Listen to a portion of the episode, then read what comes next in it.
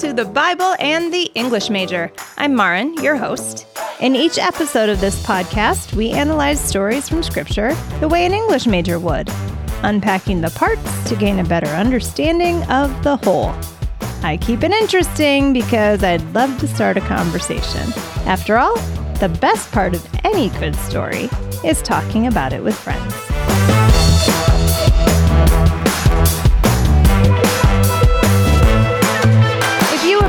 This podcast, please follow it wherever you're listening today and find me on social media.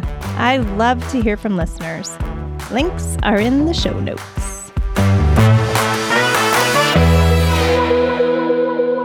In today's episode, we're going to take a look at three readings of the parable of the Good Samaritan. But since that title stinks, implying that most Samaritans are not good, let's just call it the parable of the Samaritan. It's found in Luke chapter 10, verses 30 to 35. If you are the reading kind like me, you can push pause right now and go and read it. Or you can stick around for my version, the Bible story speed run. All right. The parable of the Samaritan in a minute or less. On my mark, get set, go. Jesus said, Once there was a man walking down from Jericho to, oops, see, I already got that wrong. Jerusalem to Jericho. Jerusalem to Jericho. Ooh, you guys are lucky I'm in a singing mood today. All my friends are cringing now because they know I can't sing. okay, get serious. On my mark, get set, go.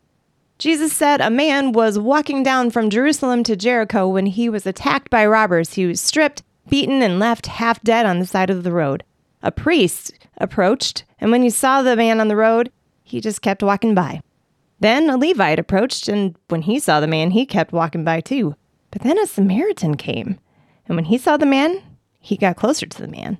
And when he saw how injured he was, he bent down, cared for him by pouring oil and wine on his wounds, bandaged them up, put the man on his own animal, brought him to an inn, stayed overnight with him to care for him, and left money with the innkeeper to continue his care until the Samaritan said he would return and pay back the rest of what was owed. That is the parable of the Samaritan. Thank you very much. Here's what you need to know. This is the part where I explain some context.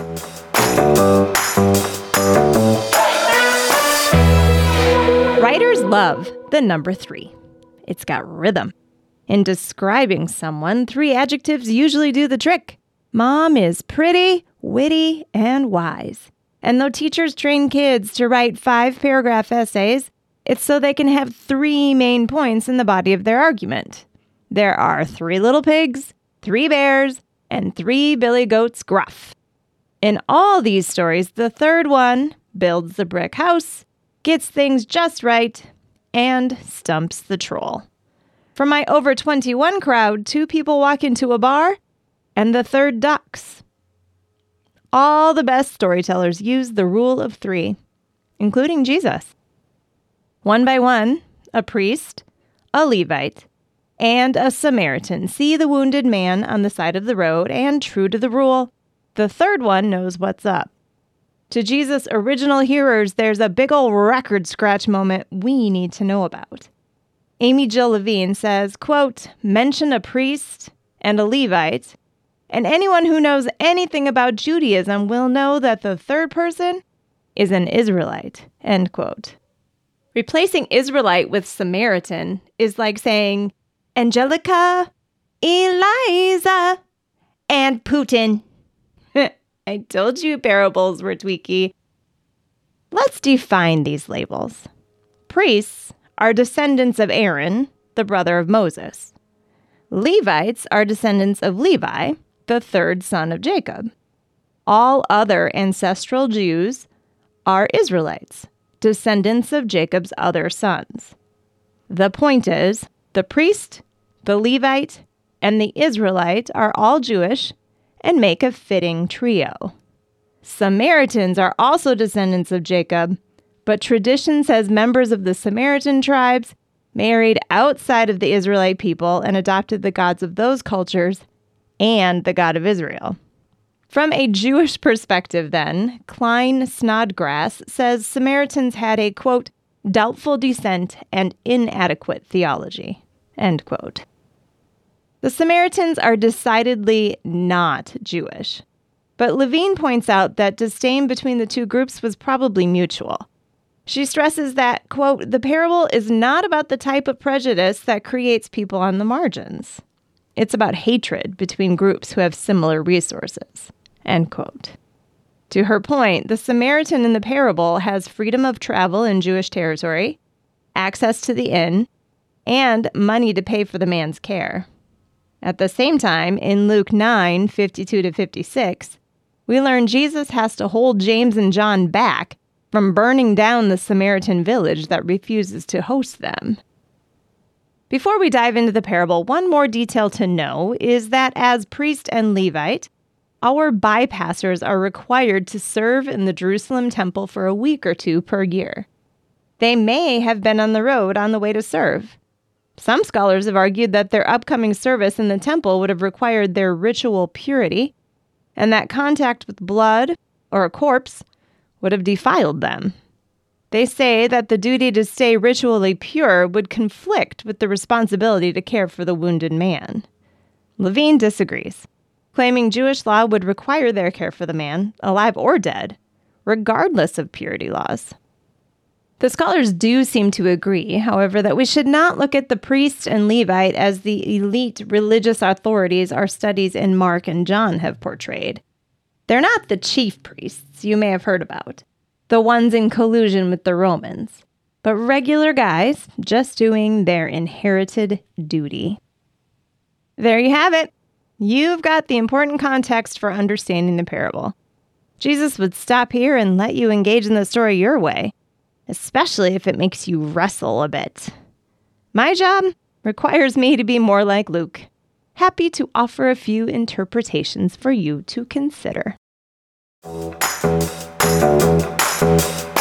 Let's get on with the show, the part where we really dive into the story.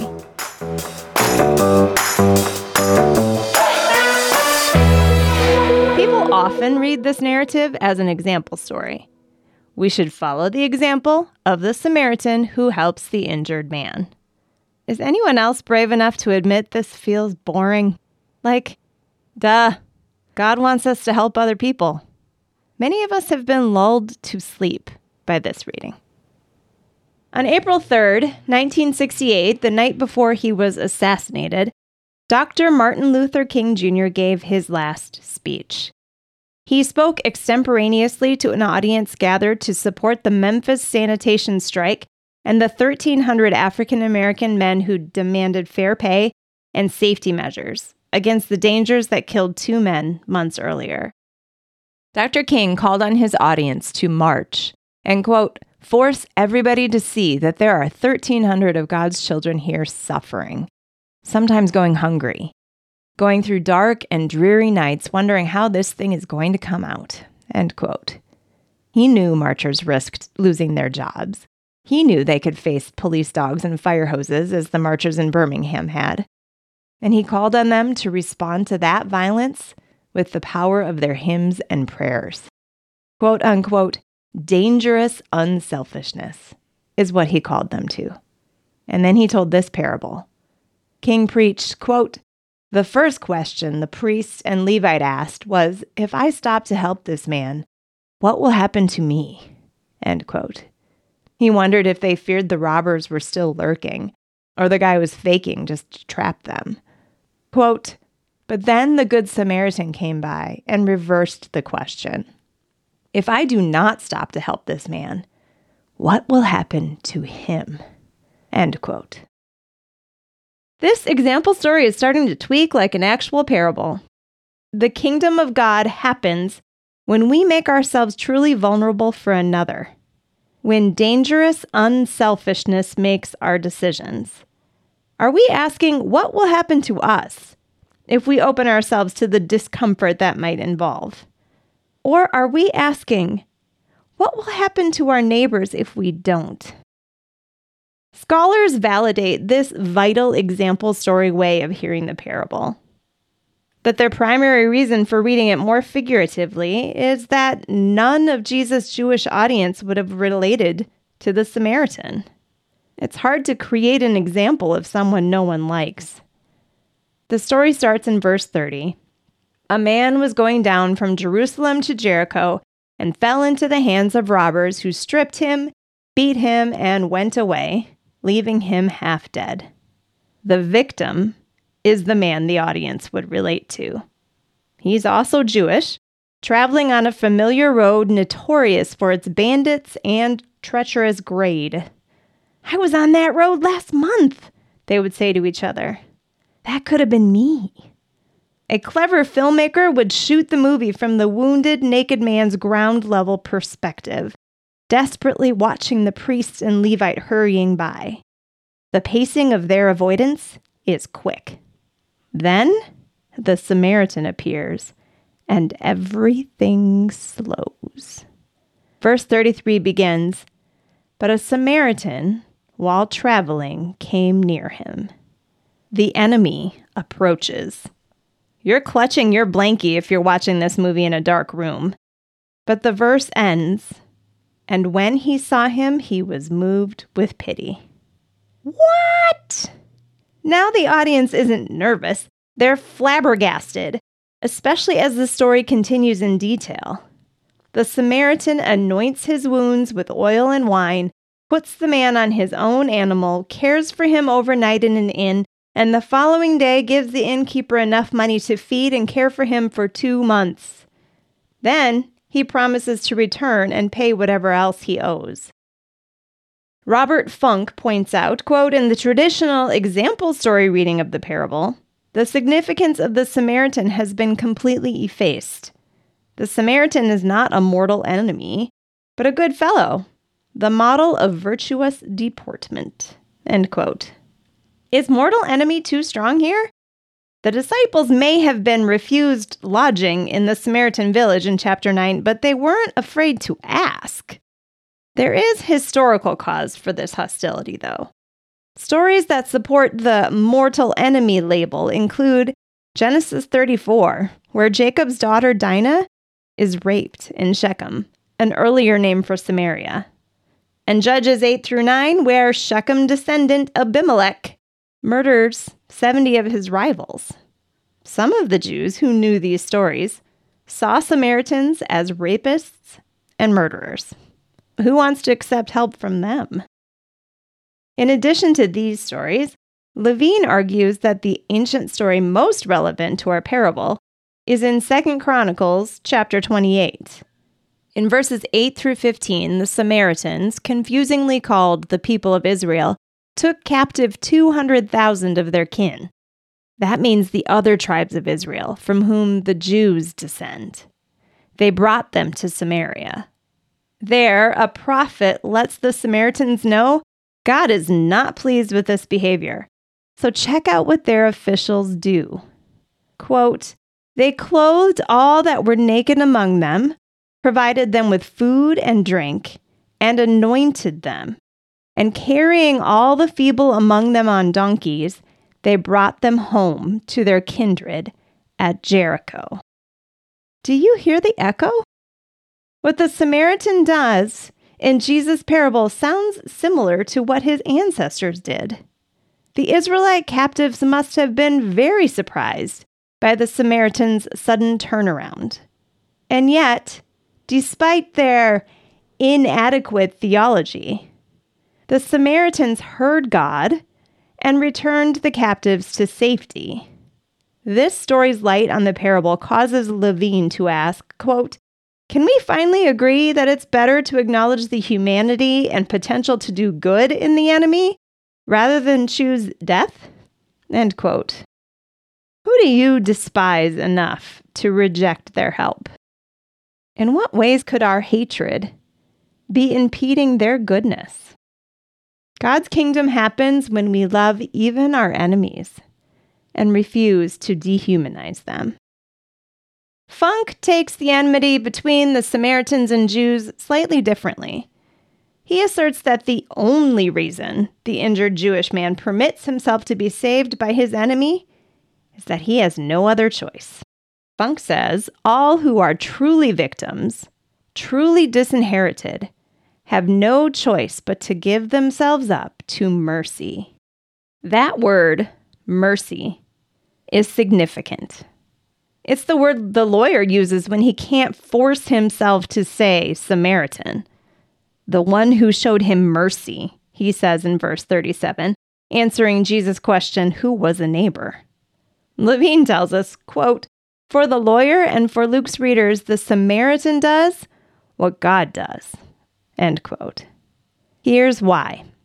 The word mercy appears five other times in Luke's gospel, all concentrated in chapter 1, where we hear the hymns of Mary, soon to be the mother of Jesus, and Zechariah, the father of a newborn John the Baptist. They praise the tender mercies of a God who has announced that the promised Savior will come in a tiny, vulnerable package. I'm struck by Luke's connection here. In providing mercy, the Samaritan makes himself vulnerable for the Jew just as God becomes vulnerable for us. Mercy involves a status shift, a willingness to be shorted on behalf of another, to give what the other cannot gain. Mercy cannot be earned or lost, it can only be received. Perhaps that's the hardest, most beautiful thing about God's kingdom accepting that all the love God lavishes on us is completely outside our control.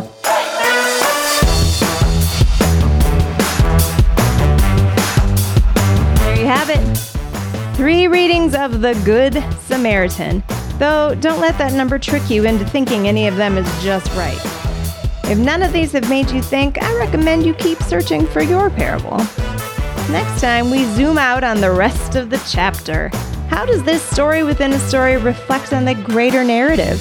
How does it relate to Martha? Until then, I always welcome your thoughts. Find me in the social media places listed in the show notes. Thank you to my patrons. Thank you, everybody, for listening. Have a very happy Thanksgiving. I am truly grateful for your ears. Thanks a bunch. Bye.